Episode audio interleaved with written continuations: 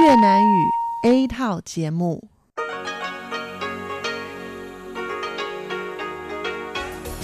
Đây là Đài Phát thanh Quốc tế Đài Loan RTI.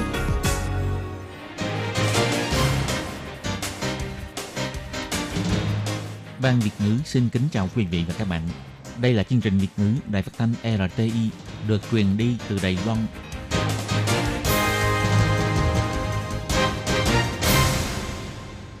Thiên Nhi xin chào các bạn. Các bạn thân mến, các bạn đang đón nghe chương trình của Ban Việt ngữ Đài Tiếng Nói RTI.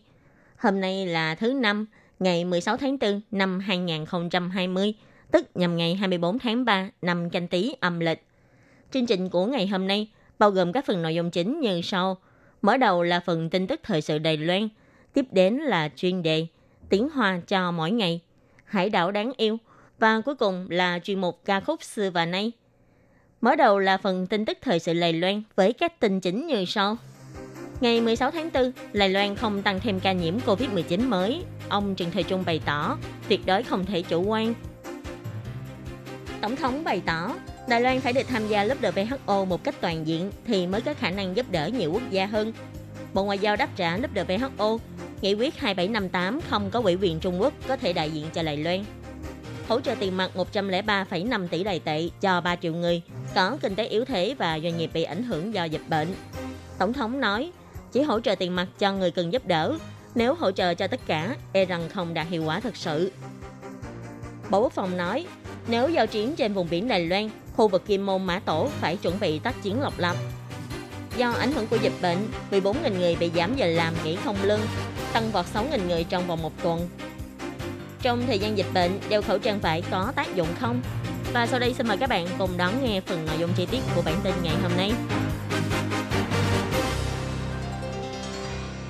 Ngày 16 tháng 4, ông Trần Thời Trung, chỉ huy trưởng của Trung tâm Chỉ đạo Phòng chống dịch bệnh, kiêm Bộ trưởng Bộ Y tế Phúc Lợi bày tỏ, tổng số người nhiễm viêm phổi COVID-19 trên toàn Đài Loan vẫn là 395 người, vì ngày 16 tháng 4 không có tăng thêm ca nhiễm mới.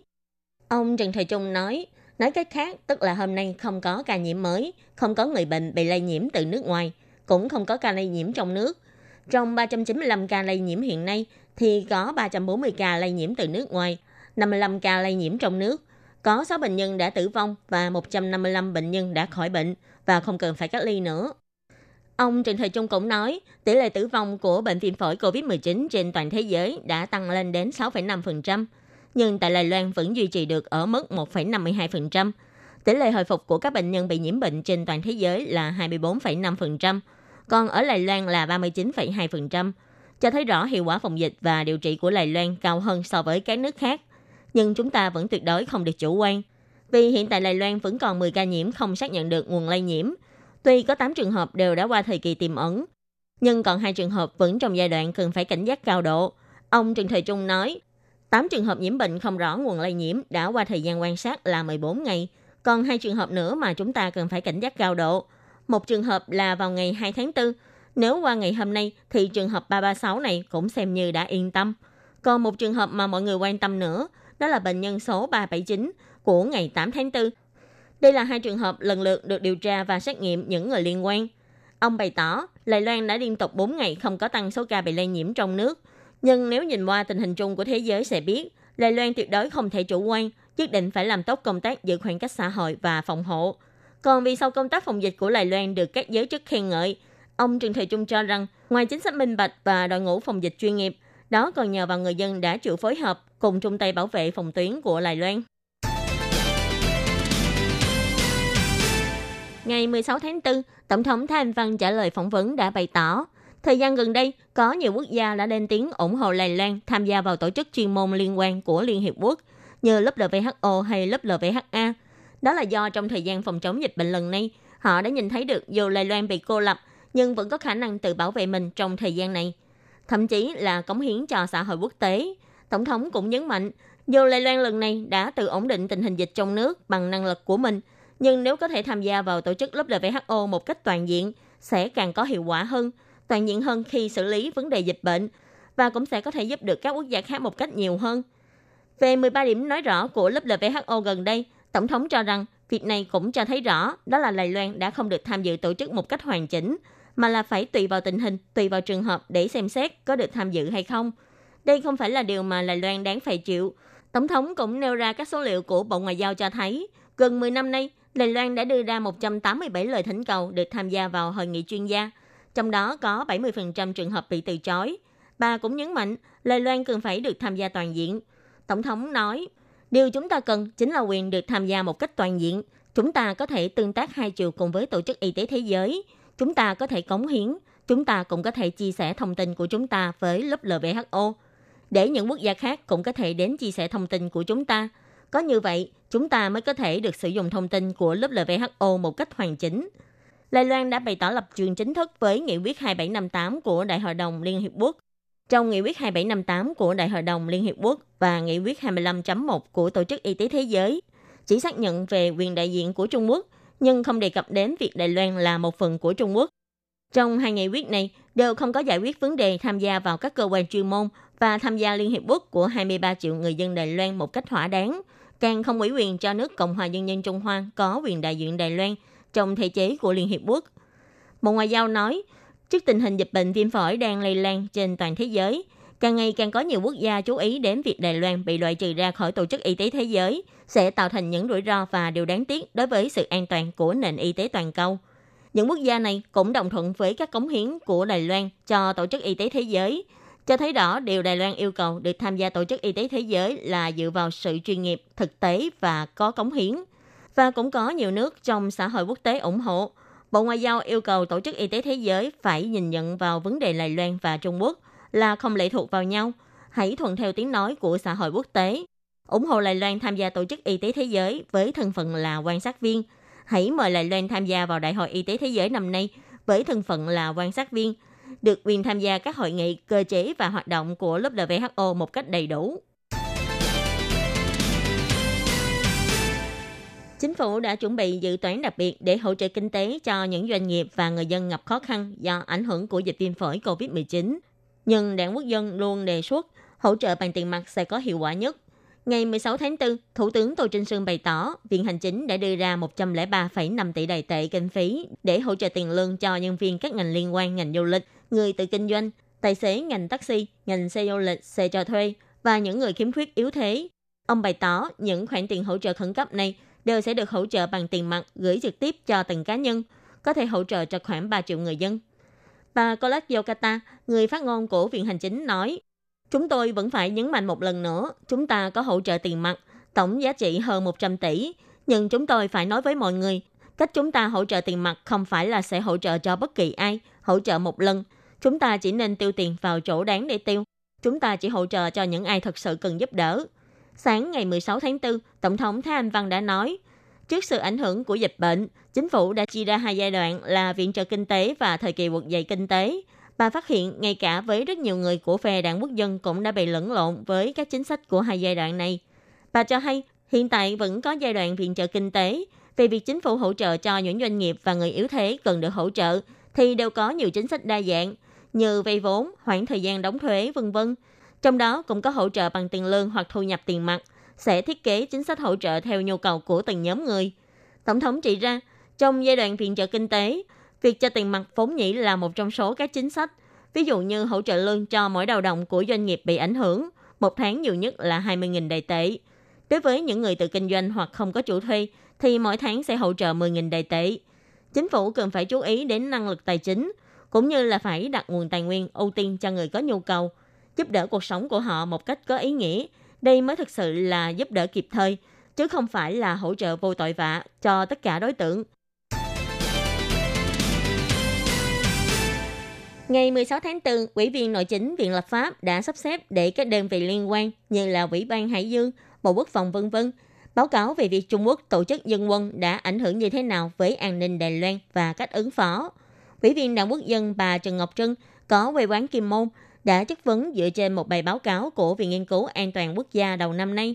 Chỉ ra việc vùng biển Đài Loan một khi xảy ra chiến sự, khu vực Kim Môn Mã Tổ cần phải tác chiến độc lập. Bà hỏi Bộ Quốc phòng có đồng tình với cách nói này không? Phó Bộ trưởng Bộ Quốc phòng ông Trương Chiết Bình bày tỏ, Bộ Quốc phòng tôn trọng những kết luận học thuật, nhưng ở đây không có đúng sai. Ông cũng không hoàn toàn đồng thuận hoặc không đồng thuận luận điểm trong báo cáo – Những chủ trương và đề nghị của học giả đề xuất, phía Bộ Quốc phòng sẽ đưa vào tham khảo khi tác chiến trong tương lai. Ông chỉ ra, trong các lần diễn tập Hán quen, Bộ Quốc phòng thực hiện mô phỏng quân sự trên máy tính để tính toán tỷ lệ thành công và tỷ lệ tổn thất của Lài Loan. Điều này không tiện nói rõ, nhưng phía quân đội Lài Loan sẽ có sự chuẩn bị tốt nhất cho tình hình xấu nhất. Ông Trương Triết Bình cũng nói, Bộ Quốc phòng đã giải thích rất rõ về tất cả các kế hoạch tác chiến của Bộ Quốc phòng và quy định xử lý tình hình đột xuất. Khi tác chiến, chỉ cần trong đất liền của đảo Đài Loan có lợi thế, sẽ hỗ trợ từ trên không hay vận chuyển vật tư bổ sung bằng đường biển cho khu vực biển đảo như Kim Môn, Mã Tổ. Nhưng nếu năng lực của chúng ta không thể sánh bằng phía địch, thì khu vực Kim Môn và Mã Tổ sẽ phải tự chuẩn bị sẵn sàng để tác chiến độc lập. Và Trần Ngọc Trân cũng chỉ ra, vào ngày 16 tháng 3, tàu cá của Trung Quốc đã tấn công đội tuần tra biển của Lài Loan. Bà muốn biết đây là hành động có tổ chức của đội dân quân trên biển của Trung Quốc hay chỉ là hành vi của người dân Trung Quốc. Ông Lý Trọng Huy, Chủ tịch Ủy ban Hải dương Đài Loan chỉ ra, sự kiện ngày 16 tháng 3 là sự kiện đột xuất cá biệt. Trong đó, tàu của đội tuần tra biển đã hộ tống đội thi hành công vụ của đảo Kim Môn đi xử lý lưới cá vượt qua khu vực Đài Loan của Trung Quốc. Vì muốn giành lại dụng cụ đến bắt cá, đối phương đã có hành động quá khích. Về việc này, phía Đài Loan đã giao lại chứng cứ cho Trung Quốc và Trung Quốc cũng đã xử lý việc này theo quy định. Việc này không liên quan đến dân quân biển. Ông Lý Trọng Uy bày tỏ, Trung Quốc trước giờ vẫn đang xây dựng đội dân quân biển. Những năm gần đây cũng không ngừng lợi dụng dân quân biển để gây xung đột bằng chiến thuật vùng xám. Thường là do tàu của dân quân, cảnh sát biển, chiến hạm kết hợp lại, lợi dụng ưu thế số lượng để bao vây và quấy nhiễu những tàu của một số quốc gia chỉ định tại khu vực Biển Đông và Nam Hải, để đạt đến mục tiêu là khống chế thực chất và bá chủ trên biển. Nhưng vẫn chưa có phát hiện Trung Quốc vận dụng dân quân tại khu vực Kim Môn Mã Tổ. Ủy ban Hải Dương sẽ hợp tác cùng với Bộ Quốc phòng và các đơn vị liên quan, tăng cường năng lực xử lý việc tấn công đột xuất của dân quân trên biển của Trung Quốc. Do ảnh hưởng của dịch viêm phổi COVID-19, số người phải nghỉ không lương tiếp tục tăng mạnh. Ngày 16 tháng 4, Bộ Lao động công bố thống kê về tổng số người thỏa thuận giảm giờ làm, nghỉ không lương của chủ thuê và người lao động do ảnh hưởng của dịch bệnh đã đạt đến con số là 14.821. Trong vòng một tuần đã tăng hơn 6.000 người. Theo thống kê mới nhất của Bộ Lao động, trong đó có tất cả là 588 doanh nghiệp với 14.821 người đã thực hiện biện pháp giảm giờ làm nghỉ không lương. So với số liệu được công bố vào ngày 8 tháng 4, có 368 doanh nghiệp với số người lao động nghỉ không lương giảm giờ làm là 8.559 người, thì chỉ trong vòng một tuần đã gia tăng thêm 220 doanh nghiệp cùng với 6.262 người thực thi nghỉ không lương. Cũng căn cứ theo số liệu của Bộ Lao động, trong số 14.821 người giảm giờ làm nghỉ không lương này, thì có 4.874 người làm việc trong ngành sản xuất chế tạo, trong đó bao gồm ngành điện máy kim loại là 2.856 người, ngành công nghiệp dân dụng là 1.520 người, tiếp đó là ngành khách sạn nhà hàng là 4.495 người, ngành bán sỉ và lẻ là 2.101 người. Còn về doanh nghiệp thì có 150 doanh nghiệp kinh doanh ngành nhà hàng khách sạn, 135 doanh nghiệp ngành bán sỉ và lẻ, 92 doanh nghiệp ngành sản xuất chế tạo. Nếu so về số liệu thống kê của nhiều năm nay, thì số người giảm giờ làm nghỉ không lương của hiện nay đang cao kỷ lục từ sau tháng 12 năm 2011 là 13.034 người. Số lượng doanh nghiệp thực hiện chính sách này nhiều nhất từ sau tháng 9 năm 2009. Lúc đó là chỉ có 552 doanh nghiệp. Xin chào các bạn, tôi là giáo sư Vạn Quốc Hoa của khoa điều trị hô hấp trường Đại học Trường Canh. Trước tiên phải nhắc nhở những ai có triệu chứng về viêm đường hô hấp, các bệnh mãn tính cần phải đến bệnh viện để khám chữa bệnh thì nhất định phải đeo khẩu trang y tế. Trong thời gian diễn ra dịch bệnh, nếu người khỏe mạnh ở trong môi trường thông thoáng, không gian ngoài trời, khi trò chuyện có thể giữ khoảng cách từ 1 mét trở lên, thì thực ra có thể không cần đeo khẩu trang. Nếu như các bạn vẫn cảm thấy không yên tâm, thì có thể dùng khẩu trang vải. Sở Quản lý Thực phẩm và Thuốc Kiểm tra phát hiện, một số sản phẩm khẩu trang vải trên thị trường vẫn có tác dụng ngăn giọt bắn. Người dân có thể chọn mua. Khi chọn mua khẩu trang vải, các bạn cần chú ý những điểm sau. Khẩu trang ít nhất phải có 3 lớp.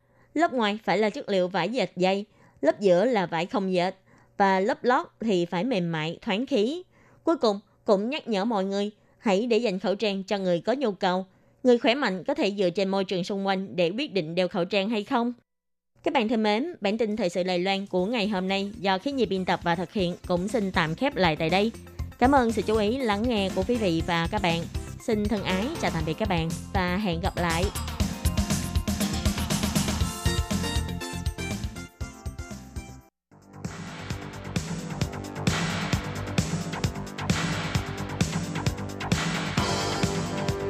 Đây là đài phát thanh quốc tế Đài Loan RTI, truyền thanh từ Đài Loan Mời các bạn theo dõi bài chuyên đề hôm nay.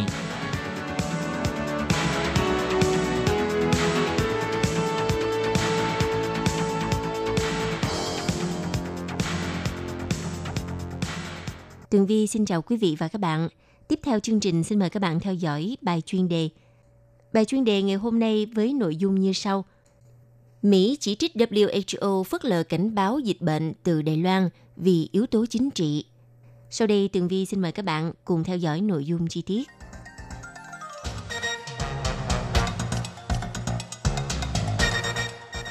Vào hôm ngày 9 tháng 4, Mỹ đã cáo buộc Tổ chức Y tế Thế giới WHO đặt vấn đề chính trị lên trước tiên khi phớt lờ cảnh báo từ Đài Loan về sự bùng phát của COVID-19 ở Trung Quốc. Tổng thống Mỹ Donald Trump đã đưa ra lời chỉ trích WHO quá phụ thuộc vào Trung Quốc vì Trung Quốc đe dọa ngừng đóng góp kinh phí giữa lúc WHO đang phải đương đầu với đại dịch đến nay đã lây nhiễm cho hơn 1,5 triệu người trên toàn cầu.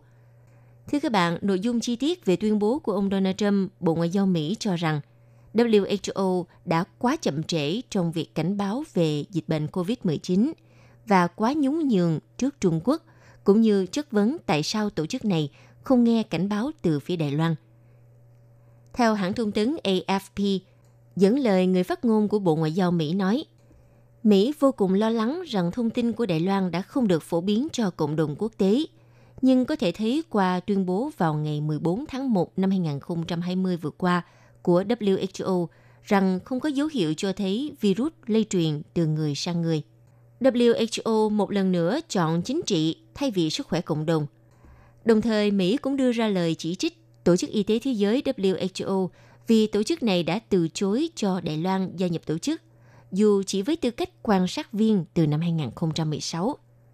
Hành động của WHO làm lãng phí thời gian và gây tổn thất nhân mạng Đài Loan được nhìn nhận rộng rãi là thành công trong việc chống dịch bệnh, khi đến nay mới chỉ có 6 người tử vong, dù gần gũi về địa lý và có quan hệ chặt chẽ với Trung Quốc đại lục, nơi khởi phát dịch bệnh COVID-19. Phó Tổng thống Trần Kiến Nhân đã gửi lời cảnh báo đến Tổ chức Y tế Thế giới WHO vào từ những ngày 31 tháng 12 năm 2019 về việc virus có thể lây từ người sang người – theo ông Trần Kiến Nhân, người đồng thời cũng là nhà dịch tễ học, người từng đứng đầu cơ quan y tế Đài Loan, chia sẻ với Financial Times rằng các bác sĩ ở Đài Loan đã hay tin một số đồng nghiệp của họ ở Vũ Hán đang bị bệnh, nhưng WHO đã không làm gì để xác nhận thông tin này. Trong nhiều năm qua, Bắc Kinh đã tìm cách không cho Đài Loan gia nhập bất cứ tổ chức quốc tế nào. Một sự việc diễn ra đồng thời, Tổng giám đốc WHO ngài Teros Adhanom – trong một bài phát biểu kêu gọi sự đoàn kết hôm ngày 8 tháng 4, nói ông đã trở thành mục tiêu tấn công, bao gồm những lời lẽ mang tính phân biệt chủng tộc từ khi dịch bệnh xảy ra. Vị bác sĩ trở thành nhà ngoại giao người Ethiopia đã không đề cập đến Mỹ là nước chu cấp nhiều nhất cho WHO với hơn 400 triệu USD trong năm 2019. Nhưng ông này đã nêu đích danh Đài Loan. Ông nói 3 tháng trước một cuộc tấn công đến từ Đài Loan – Ông Teros nói với các phóng viên ở Geneva, Thụy Sĩ và đề cập đến những lời chỉ trích cũng như phỉ báng trên mạng. Ông cho biết, Đài Loan cũng như cơ quan đối ngoại của họ biết chiến dịch này, họ đã không đứng ngoài cuộc, họ thậm chí còn bắt đầu chỉ trích tôi giữa lúc xuất hiện tất cả những lời phỉ báng nhục mạ đó, nhưng tôi không quan tâm. Phát biểu này đã gây ra sự giận dữ ở Đài Loan, nơi giới chức lên tiếng khẳng định những lời lẽ của ông Teros là vô căn cứ và yêu cầu ông xin lỗi vì vu khống. Trong một bài đăng trên Facebook, Tổng thống Thái Anh Văn mời ông Teros đến Đài Loan và xem cách họ ứng phó với dịch bệnh, thách thức ông chống lại áp lực từ Trung Quốc. Bà Thái Anh Văn nói, chúng tôi đã không được gia nhập các tổ chức quốc tế trong suốt nhiều năm và chúng tôi hiểu cảm giác bị phân biệt và bị cô lập hơn bất cứ ai khác. Ngay lập tức Bắc Kinh đáp trả cho rằng đảng Dân Chủ Tiến bộ cầm quyền tại Đài Loan đã cố gắng thao túng chính trị với WHO. Theo Bộ Ngoại giao Trung Quốc nói, mục đích của họ là tìm cách độc lập thông qua đại dịch. Chúng tôi kiên quyết phản đối điều này và kế hoạch của họ sẽ không bao giờ thành công. Bài chuyên đề hôm nay xin được kết thúc tại đây. Cảm ơn sự theo dõi của các bạn.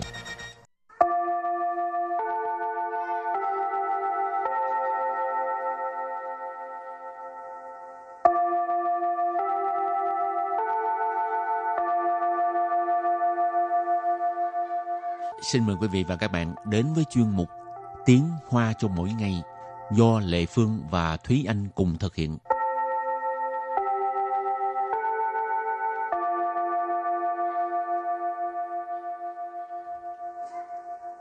Thúy Anh và Lệ Phương xin kính chào quý vị và các bạn. Chào mừng các bạn cùng đến với chuyên mục Tiếng Hoa cho mỗi ngày ngày hôm nay. Và chủ đề của chúng ta ngày hôm nay đó là nói về khẩu trang, khẩu trao. Trước đây là một tuần chỉ mua được uh, 6 cái phải không? Ừ, Ê, một tuần. Mấy cái quên rồi. Ba cái. Ba cái rồi uh, phải coi cái uh, số chẵn lẻ nữa. Ừ. Còn bây giờ không cần chẵn lẻ, thứ ừ. mấy đi mua cũng được. Ừ. Rồi uh, mua được một lần là bao nhiêu? 9 cái người lớn. Ừ trẻ em trẻ em là, là 10 cái, 10 cái. mà hai tuần sau mới được mua lại nha ừ, chứ không là... phải cứ mua hoài tức là trong vòng 14 ngày ừ. các bạn có thể tải xuống cái uh, cái app tên là à, gì cái ứng dụng của uh, bộ y tế ừ. cái app là trên bảo khoai y thông ừ, ừ. ừ. trên bảo khoai y thông ờ, thì các bạn có thể tải xuống rồi có thể uh, tra cứu xem uh, cái uh, hiệu sách người ta bán hiệu sách hiệu thuốc hiệu thuốc người ta bán ừ. từ mấy giờ tới mấy giờ với là còn bao nhiêu khẩu trang ha ừ. rất là tiện rồi ừ. bây giờ mình vô bài học đi thì nãy giờ mình cũng nói là khẩu trang nhiều rồi thì bài học ừ. hôm nay của, của, của, của chúng ta cũng sẽ liên quan đến uh, khẩu trang ừ. rồi một cái số từ một cái số câu mà chúng ta thường gặp thường xuyên uh, phải nói về ừ. cái uh, tức là những cái từ mà trong thời gian này ừ. người ta thường sử dụng tới cái thứ nhất là khẩu trang ha. Ừ. là khẩu trang thì tiếng hoa gọi là khẩu trạo khẩu trạo. Khẩu là cái miệng đó các bạn. Còn trao là cái uh, trùm mà. Tiếng việt kêu bằng trùm mà khẩu trạo. Còn cái gì nữa? Rồi từ thứ hai là mình phải đeo khẩu trang. Đeo khẩu trang sao cho đúng cách đúng không? Đeo khẩu trang thì mình chỉ cần thêm động từ tai ở đằng trước. Tai khẩu trạo tức là đeo khẩu trang Ừ, ngoài đeo khẩu trang ra ha, thường à, thường nghe mọi người đều nói phải rửa tay. Ừ. Thì rửa tay á, tiếng Hoa gọi là xí sổ. Xí sổ. Xì là rửa, sổ là tay. Nhảy cái bài à, rửa tay đi. Em không biết nhảy bài đó. Tức là có rất là nhiều phiên bản, hiện tại có rất là nhiều phiên bản uh, điệu nhảy rửa tay khác nhau. Em không có đặc biệt đi học một cái điệu nhảy nào nhưng mà thấy uh, mọi người cũng khá là sáng tạo. Ừ. này uh, từ thứ ba là rửa tay bằng cái gì? Rửa tay bằng xà phòng. Xà phòng thì mình gọi là phế trọ. Phế trọ xà phòng. Rồi thì uh, ngoài ra cũng có một cái thời gian người ta đều tranh nhau mua đó là cồn. Ừ. thì cồn tiếng hoa gọi là chiều chín. Chiều chín. À. Rồi kế tiếp là khi mà giống như mình uh, đi từ ở ngoài vào đài thì thường là việc đầu tiên là uh, bác bảo vệ sẽ lấy cái uh, súng, súng đo bắn hả? súng đo thân nhiệt để mà bắn bắn trán mình tức là để đo thân nhiệt của mình. Thì đo thân nhiệt mình gọi là liãng thì quân liãng thì quân đo thân nhiệt. Có lần lệ phương vô rồi uh, bảo vệ mới uh, lấy súng bắn một cái. Ừ. Ồ, thấp quá nhiệt độ có ba bốn à? Ừ chắc là thao tác bị sai á ừ. cho nên phải đo lại lần nữa là 36 cái đó mới bình thường. Ừ. từ tiếp tục nữa mình nói về thường nói về có cái triệu chứng gì hay là phải lập tức gọi 1922 thì triệu chứng tiếng Hoa gọi là chân trào chân trọng. Ờ sorry. Chân trào là cái khác nha các bạn. Ừ. chân trào là cái uh, chứng từ. Ừ. Chân trọng ha là triệu chứng rồi uh, triệu chứng thì có rất là nhiều loại. Thứ nhất là quan trọng nhất là có bị sốt hay không. Sốt thì mình gọi là pha sao. Pha sao bị sốt. Ừ. Còn cái gì? ho. Pha. Khở sổ. Ho. Khở sổ.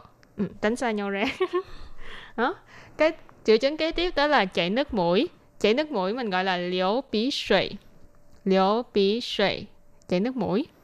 Ừ, ngoài ra mình cũng sẽ có một cái uh, triệu chứng mà bình thường mình bị cảm cúm cũng rất là hay có đó là đau cổ họng hậu lộn thông hậu lộn thông thông là đau ha hậu lộn là cổ họng. Rồi triệu chứng kế tiếp là khó thở gọi là hu xi khuẩn nạn. Hu xi khuẩn nạn. À, hu xi là thở khuẩn nạn là khó khăn cho nên cảm thấy khó thở tức là hu xi khuẩn nạn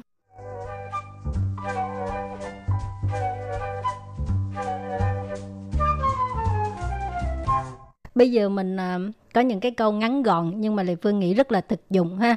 Chẳng hạn như uh, nhớ đeo khẩu trang, nhớ đeo khẩu trang tức là chi tớ đai khẩu trào, chi tớ đai khẩu trào, chi tớ là nhớ, đai khẩu trang hồi nãy mình học rồi đó là đeo khẩu trang cho nên khi nhắc nhở bạn bè người nhà đeo khẩu trang thì phải nói là chi tớ đai khẩu trào, chi tớ đai khẩu trào. Ừ. Mà nếu như mà mình thấy ai đó mà không đeo khẩu trang á, mình phải hỏi như thế nào? tại sao không đeo khẩu trang oh. ừ. để hỏi tại sao không đeo khẩu trang thì mình phải nói là vì sao mà bố đeo khẩu trang vì sao mà bố đeo khẩu trang là tại sao không đeo khẩu trang mấy khẩu khẩu trang mấy khẩu trang tức là không có khẩu trang mấy dù là không có ha cũng may là hiện tại uh, cảm thấy là cũng, đủ. khẩu trang cũng đủ ha ừ. không tới nỗi là vẫn có người không có ừ nếu như mà không có thì uh, hy vọng là chính phủ có cách nào đó để mà giúp đỡ những người mà không lấy được khẩu trang. Tại vì hiện tại là khẩu trang là một cái uh, thứ rất là quý giá rất là quan trọng. Ừ. Rồi câu kế tiếp là uh, đi mua khẩu trang. Đi mua khẩu trang thì mình nói là chu mái khẩu trọ chu mái khẩu trọ. Rất là đơn giản đúng không? Chu là đi mài tức là mua. Khẩu trọ là khẩu trang. Ừ rồi rồi à, mỗi lần mình à, trước khi ăn cơm ha những người mà đã có con cái nhỏ thì có thể nhắc nhở có thể hỏi là rửa tay chưa? À, thì rửa tay chưa? Tiếng việt à, tiếng hoa gọi là xí sổ lơ má xí sổ lơ má rửa tay chưa? Chưa rửa không cho ăn cơm. Và mình phải thường xuyên rửa tay bất kể là không không chỉ là trước giờ cơm thôi mà uh, chẳng hạn như là trước và sau khi đi vệ sinh nè rồi từ ở bên ngoài về nè còn chạm vào những cái nơi công cộng thì mình cũng nên nhớ là phải rửa tay phải rửa tay thường xuyên cho nên uh, thường xuyên rửa tay trong tiếng Hoa mình gọi là như thế nào gọi là giao chín xí sổ giao chín xí sổ cái này cũng là một cái câu khuyên người ta là phải thường xuyên rửa tay. giao là cần phải. Chín ở đây là siêng năng. Xí sổ thì là rửa tay. giao chín xí sổ là siêng năng rửa tay. Nhớ phải siêng năng rửa tay. Ừ, thì uh, trong những ngày gần đây ha nếu như mà các bạn có triệu chứng của hệ hô hấp thì nên gọi điện cho 1922. Thì khi mà chẳng hạn như mình bị sốt thì mình muốn gọi cho 1922 thì mình có thể nói là mình bị sốt. Thì mình bị sốt tiếng Hoa gọi là của pha sao, của pha sao. À, nếu như mà bạn bị ho thì bạn phải nói là của khở sổ, của khở sổ. Khở sổ này mình có nói rồi là bị ho cho nên chỉ cần thêm chữ là wo ở đằng trước nữa thôi là wo khở sổ tôi bị ho. Ừ là wo hậu lung thông thì tiếng ờ, cái đó là tiếng hoa. Wo hậu lung thông tức là tôi bị đau cổ họng. Ừ. ừ. tiếp theo nữa là bị khó thở hả? Ừ. ừ. bị khó thở thì là à, hồi nãy mình nói là gì tao quên rồi? À, hú xí khuân nạn nãy mình có nói rồi ha hú xí khuân nản là khó thở cho nên à, mình có thể thêm chữ wo đằng trước là wo hú xí khuân nản. Ừ, rồi lại Phương nhớ mỗi lần mà nói tới bệnh tật á, ừ. Việt Nam mình có một câu là phòng bệnh hơn chữa bệnh. Ừ. À, một câu rất là quen thuộc, một cái câu tuyên truyền rất là ngắn gọn mà dễ hiểu nữa. Ừ. Thì tiếng Hoa gọi là y phản sân ủy trị liệu. Y phản sân ủy trị liệu. Ha. Y phản tức là dự phòng, ha, phòng ngừa.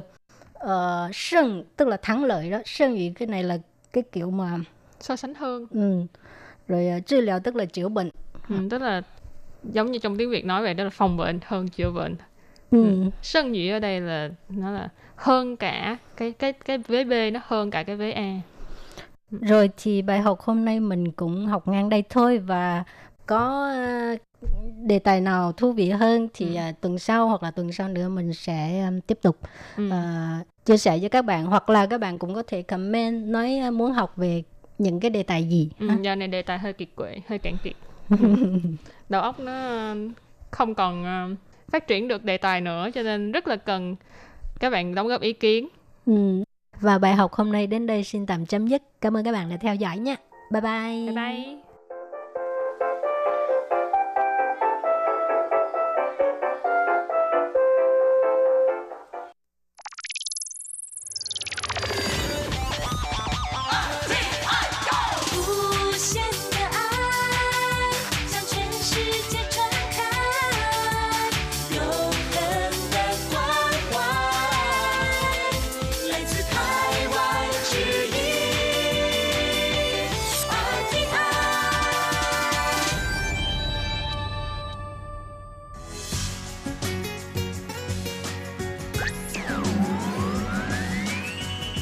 Đang đón nghe chương trình Việt ngữ Đài RTI truyền thanh từ Đài Loan.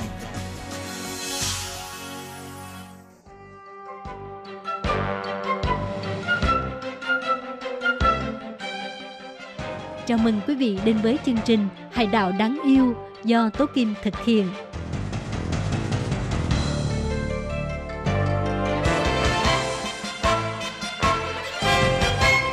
Hello, tôi Kim xin kính chào các bạn. Hoan nghênh các bạn đến với chung mục Hải đảo đáng yêu ngày hôm nay. Các bạn thân mến, trong chung mục Hải đảo đáng yêu ngày hôm nay, tôi Kim xin giới thiệu đến các bạn về Long Sơn Tự ở Đài Loan phần tiếp theo nhé. Và sau đây tôi Kim xin mời các bạn cùng đón nghe nội dung chi tiết của chung mục Hải đảo đáng yêu ngày hôm nay.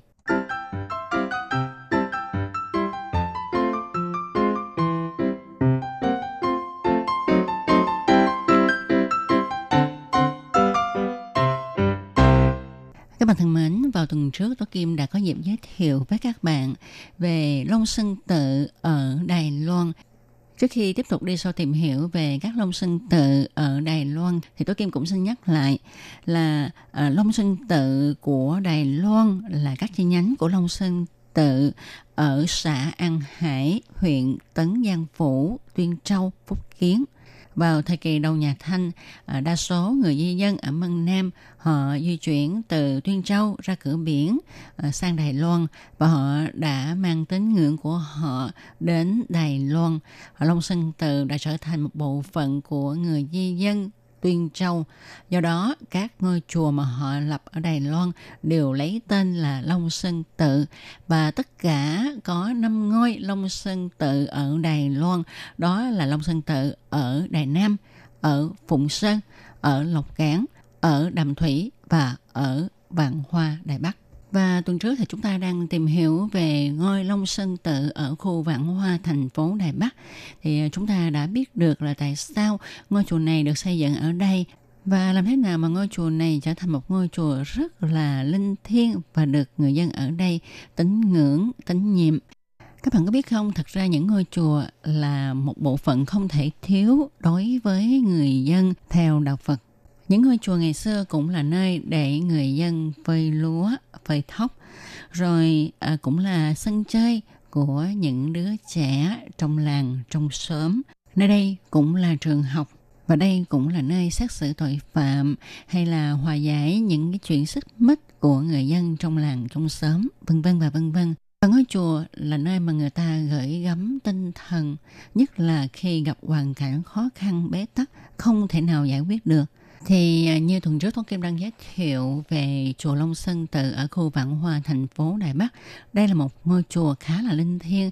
Ngôi chùa này được xây dựng cho đến nay đã được 281 năm.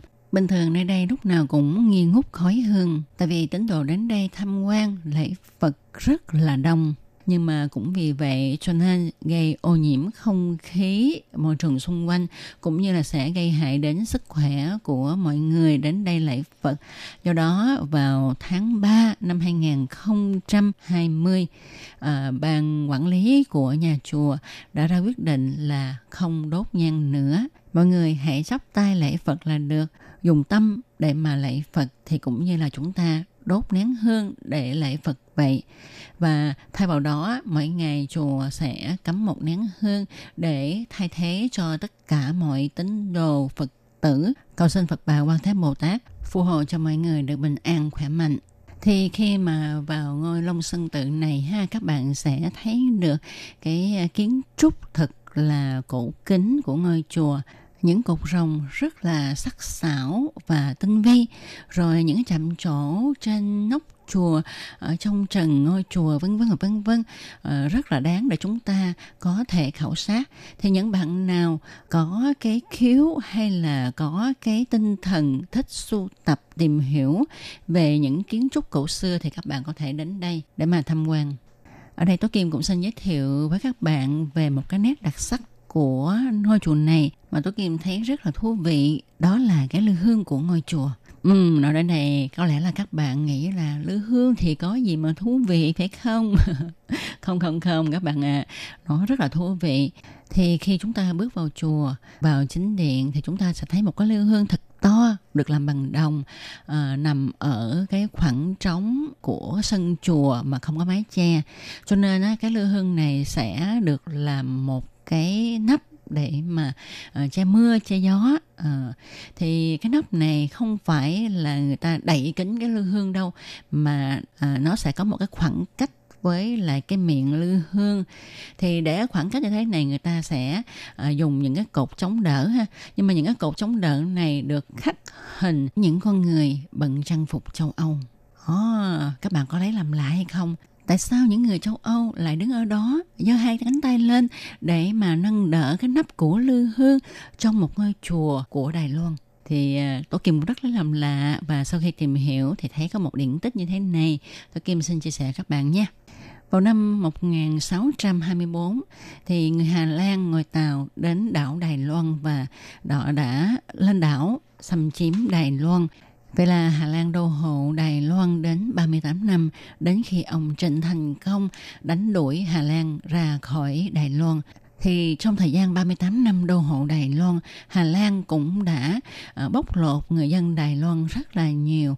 Và ờ, người dân Đài Loan lúc đó không biết làm thế nào để mà chống cự lại vì quyền lực nằm trong tay người ta. Do đó họ phải ngậm đắng nuốt cay. Tuy nhiên trong thâm tâm họ rất là thù hận người Hà Lan.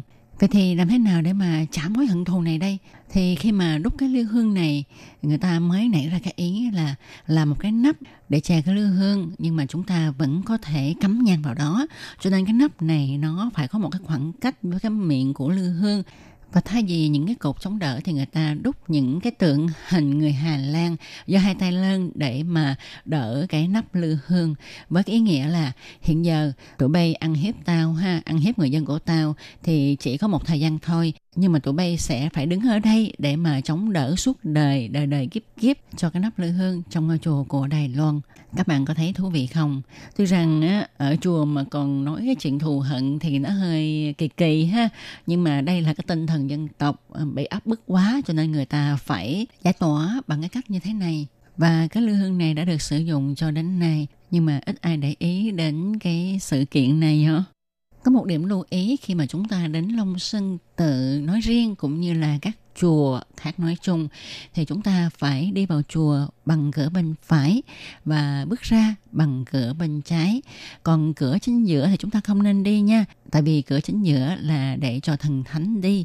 Cửa ở bên phải còn được gọi là thanh long và ở bên tay trái của chùa gọi là bạch hổ ở bên phải thanh long á, thì thường được xây dựng những cái sân thủy tức là non nước. Chúng ta sẽ thấy là người ta tạo cái cảnh là có nước có núi. Còn bên tay trái của ngôi chùa tức là bạch hổ thì người ta thường xây nhà cầu. Do đó khi mà chúng ta đến chùa thì ờ, muốn đi nhà vệ sinh thì chúng ta khỏi cần hỏi ai hết. Chúng ta cứ đi về phía bên trái của ngôi chùa là có thể tìm được nhà vệ sinh. Mỗi năm vào rằm tháng chạp thì ờ, chùa Long Sơn Tự ở khu Vạn Hoa, thành phố Đài Bắc có cho mọi người đến đây để mà đăng ký đốt những cây đèn cầu bình an, cầu học vấn, cầu làm ăn vân vân vân vân. Do chùa này rất là linh cho nên mọi người tranh nhau đến đây để mà đăng ký đốt đèn Do số ngọn đèn trong ngôi chùa này có hạn cho nên những ai có thể đăng ký đốt được đèn ở trong ngôi chùa này thì người đó thật là may mắn. Chùa Long Sơn Tự ở khu Vạn Hoa, thành phố Đài Bắc có giao thông rất là tiện lợi. Chúng ta có thể ngồi xe điện metro để mà đến đây. Và các bạn nên nhớ là hiện nay khi chúng ta đến chùa này thì chúng ta không đốt nhang nữa nha. Chúng ta hãy cùng nhau chắp tay lạy Phật, dùng tâm hương để thay thế hương nhang.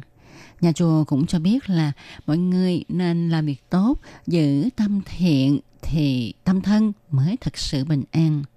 Các bạn thân mến, các bạn vừa đón nghe trong một hải đảo đáng yêu ngày hôm nay do Tố Kim biên soạn thực hiện. Tố Kim xin chân thành cảm ơn sự chú ý, theo dõi của các bạn. Hẹn gặp lại các bạn vào trong một tuần tới cũng trong giờ này. Thân chào tạm biệt các bạn. Bye bye.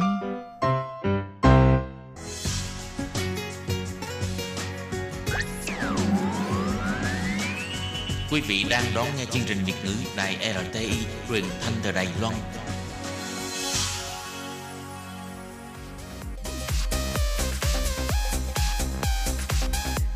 Xin mời quý vị và các bạn đón nghe chương mục Ca khúc xưa và nay do Thúy Anh thực hiện.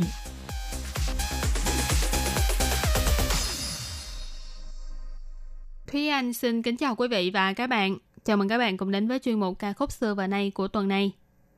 Các bạn thân mến, trong chuyên mục của tuần trước thì Thúy Anh đã giới thiệu với các bạn về phim thần tượng Đài Loan cũng như là ba bài hát huyền thoại phim thần tượng một thời của xứ sở này – và cũng như đã giới thiệu ở tuần trước thì thể loại phim thần tượng của Đài Loan tính đến nay đã phát triển gần 20 năm.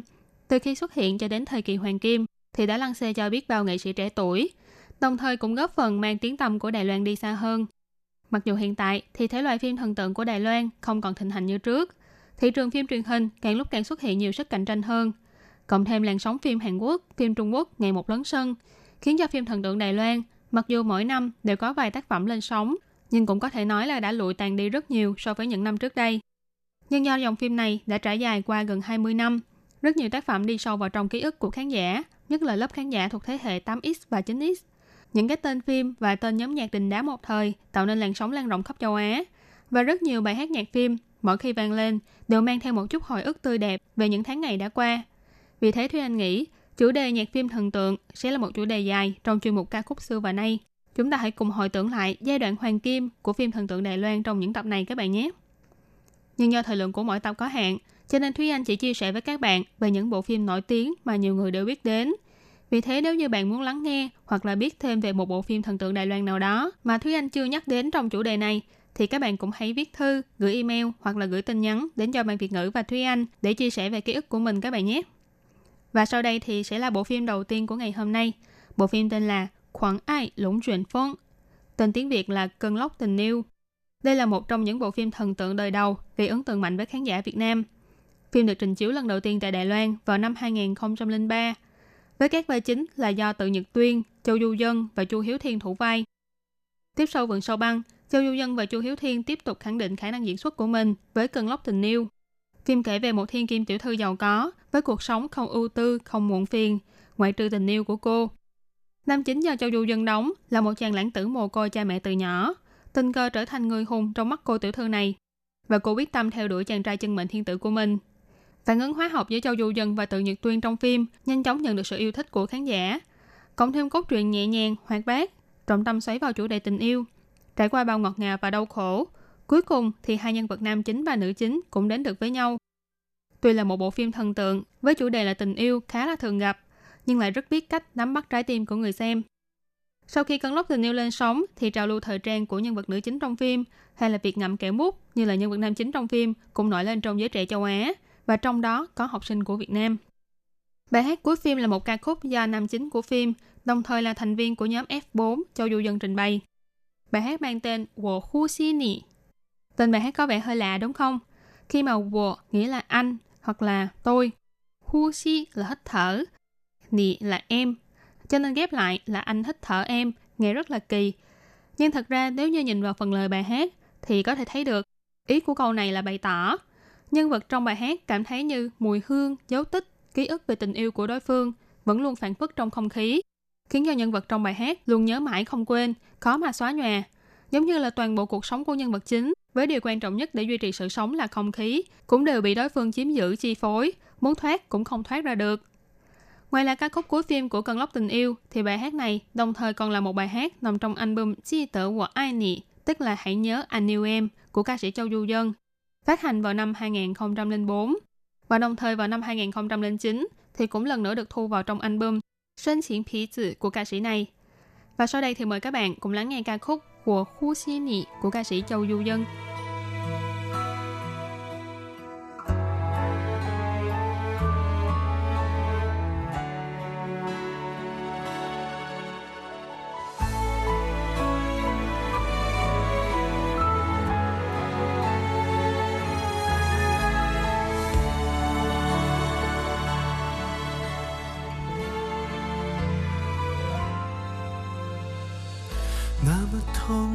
真心机，那是你遗忘在镜子前的香水瓶，像故意给了我想念你的温柔陷阱。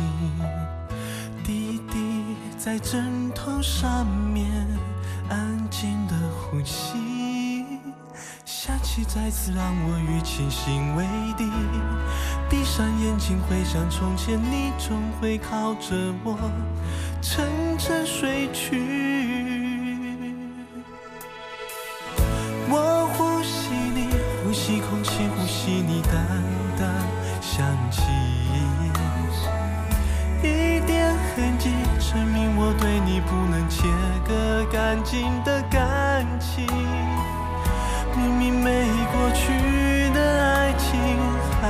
在哪里？我又如何能够置之不理？我呼吸你，呼吸回忆，呼吸你坚持要离开的决定。你的气息忘不了，飞散不去，霸占我的呼吸。小心翼翼收拾起水是温馨，我会笑，因为空气有你。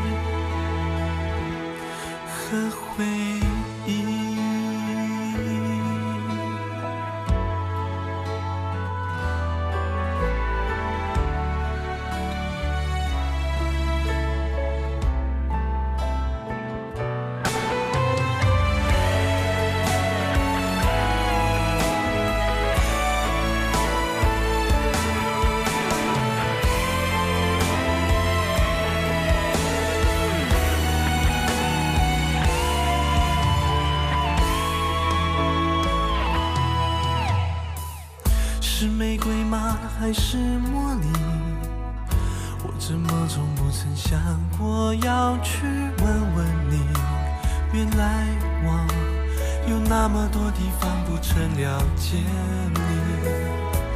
闻一闻熟悉的气息，却变得神秘。突然了解你离开我的原因。关于生活，你我之间的差异，总以为不是问题。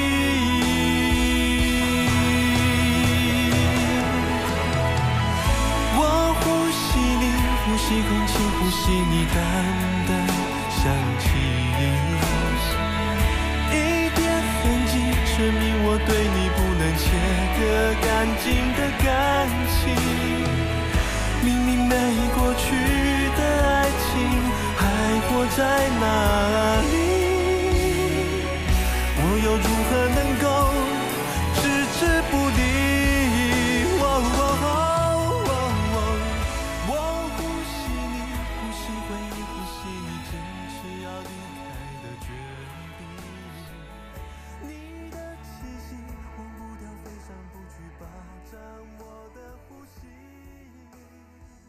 Bộ phim thần tượng thứ hai mà Thúy Anh muốn chia sẻ với các bạn trong chuyên mục của ngày hôm nay là một bộ phim mà rất nhiều khán giả Đài Loan đều ấn tượng sâu sắc. Bộ phim tên là Tô Dữ, Đấu Ngư. Hay ở thị trường Việt Nam thì chúng ta thường được biết đến với tên là Những ngã rẽ cuộc đời. Đây là một bộ phim được chuyển thể từ tác phẩm tiểu thuyết trên mạng của nhà văn người Đài Loan Lạc Tâm. Tiểu thuyết mang tên Xiao Châu Chữ. Phim trình chiếu lần đầu tiên vào năm 2004 trên kênh Bác Đại của Đài Loan. Phim đạt được nhiều thành công tại thị trường bản xứ với sự góp mặt diễn xuất của dàn diễn viên trai xinh gái đẹp như là Quách Phẩm Siêu, An Dĩ Hiên, Lục Minh Quân, Lâm Chính Long, Trương Huân Kiệt vân vân. Đồng thời phim cũng tạo dựng nên một huyền thoại với nhạc phim Lydia, một ca khúc tạo nên tên tuổi của ban nhạc FIR. Đây là bộ phim thanh xuân thần tượng với chủ đề tình yêu, học đường và bang phái xã hội đen, kể về những bồng bột, khát khao và niềm tin của tuổi trẻ.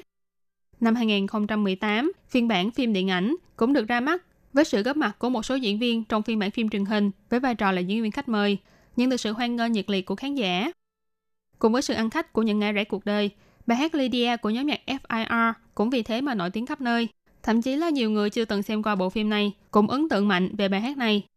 Lydia là một ca khúc mang phong cách rock trữ tình, kết hợp với chút hoa lệ của dòng nhạc baroque, còn với chất giọng cao vút mạnh mẽ của ca sĩ Faye. Mặc dù khi đó ban nhạc FIR vẫn chưa chính thức ra mắt, nhưng bài hát này đã nhanh chóng chinh phục người nghe và tạo ra bước đầu tiên trên con đường đi đến thành công của ban nhạc này. Lydia chẳng qua chỉ là tên người trong tiếng Anh, nhưng qua bài hát thì người nghệ sĩ như muốn gửi gắm thông điệp rằng hỡi các Lydia, những người đã từng bị tổn thương trong tình yêu, sau cơn mưa rồi trời sẽ lại sáng. Ca sĩ hát chính của FIR là ca sĩ Faye cho biết, Lydia thực ra là tên của một người bạn của cô. Cô muốn mượn câu chuyện của bạn mình để khích lệ mọi người đi về phía trước. Đoạn đầu tiên trong lời bài hát miêu tả về ngoại hình và thần thái của Lydia. Nhìn thấy sương mù, nhìn thấy mây, nhìn thấy mặt trời. Nhưng mặt đất thì lại rạn nứt đầy đau thương. Đến đoạn giữa thì truyền đạt ý nghĩa khích lệ mọi người rằng anh ta đi rồi nhưng không mang thiên đường của bạn đi mất. Những giọt nước mắt sau khi khô đi sẽ để lại cầu vòng. Anh ta đi rồi nhưng bạn có thể để ước mơ lại. Rồi sẽ có một nơi chờ đợi tình yêu của bạn bay cao. Đến đoạn cuối thì lời ca từ nói rằng bạn sẽ cảm nhận được tình yêu, cảm nhận được căm hận, cảm nhận sự tha thứ. Cuộc sống không phải chỉ tràn ngập đau thương. Trong lời bài hát này, từng từng cảm xúc chồng chất lên nhau, đẩy nhịp điệu của bài hát lên cao trào, như giúp cho nhân vật bạn trong bài hát đi qua đau thương buồn bã, để rồi cuối cùng được cứu rỗi, buông tay và tha thứ. Những yếu tố được nhắc đến trong bài hát như đại dương, sương mù, mây, mặt trời, mặt đất, thiên đường, cầu vòng, tất cả đều là những yếu tố tự nhiên. Như thể con người ta vẫn luôn gắn liền với thiên nhiên vậy. Cảm xúc thăng trầm của con người có lẽ cũng giống như những biến đổi trong tự nhiên, có tốt, có xấu. Nhưng cuối cùng, rồi mọi thứ cũng đều sẽ chờ đợi tình yêu bay cao.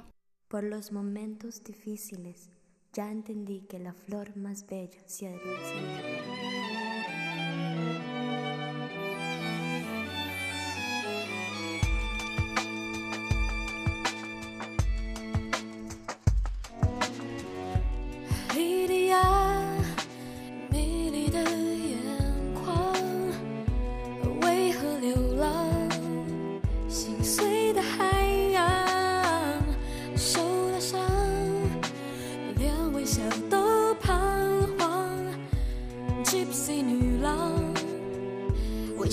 长，你会。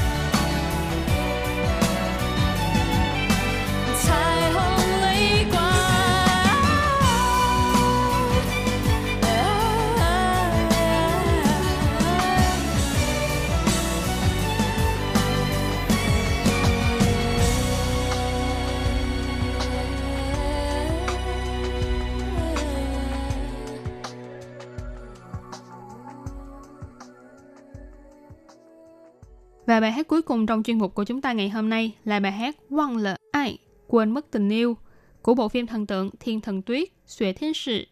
Sau khi dạo một vòng quanh trên các trang mạng và diễn đàn phim của Việt Nam, thì Thúy Anh cảm thấy khá là ngạc nhiên vì sự nổi tiếng của bộ phim này tại Việt Nam.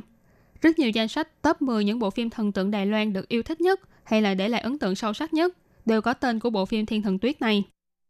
Xuyên Thế Sự, Thiên Thần Tuyết là một bộ phim được sản xuất vào năm 2004 và được phát sóng trên kênh truyền hình Tam Lập. Phim có 15 tập với các diễn viên chính bao gồm Thoro, Vương Vũ Tiệp, Nhan Hạnh Thư, Dương Cẩn Hoa vân vân. Câu chuyện kể về hai anh em trong nhà trẻ mồ côi vì biến cố mà bị chia cắt. Người anh lớn lên trở thành chủ tịch của tập đoàn, người em thì lớn lên trong trang trại. Cơ duyên khiến cho hai anh em đều yêu cô tiểu thư, con gái của chủ tịch tập đoàn nơi người anh làm việc. Vì không nhận ra nhau nên người anh đã cố gắng ngăn cản tình yêu giữa em trai với nữ chính. Với những cảnh quay như trong truyện cổ tích, bộ phim là câu chuyện tình đẹp về một chàng trai mồ côi từ nhỏ và cô tiểu thư nhà giàu xinh đẹp. Tuy nhiên, khoảng cách về thân thế đã gây ra nhiều sóng gió cho họ và đến cuối cùng kết thúc phim để lại nỗi buồn lắng động trong lòng người hâm mộ. Đây là tác phẩm đã đưa nam ca sĩ Toro Quách Bi Quân đến với màn ảnh nhỏ. Sau thành công của phim thì Toro cũng đã mở nhiều tour diễn khắp châu Á để quảng bá hình ảnh của mình. Bài hát chủ đề của phim One là Ai cũng là do chính nam ca sĩ này viết lời Giai điệu du dương và duy mỹ để lại ấn tượng sâu sắc trong lòng người nghe. Và bài hát này cũng sẽ khép lại chuyên mục ca khúc xưa và nay của chúng ta ngày hôm nay. Cảm ơn sự chú ý lắng nghe của quý vị và các bạn.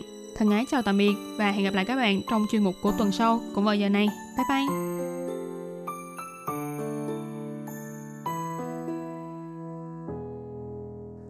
街道我徘徊，灯亮起来，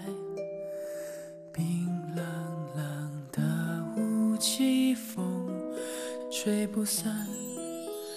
看着你离开，心有点乱。该热闹的时候，你却不在，一个人能说出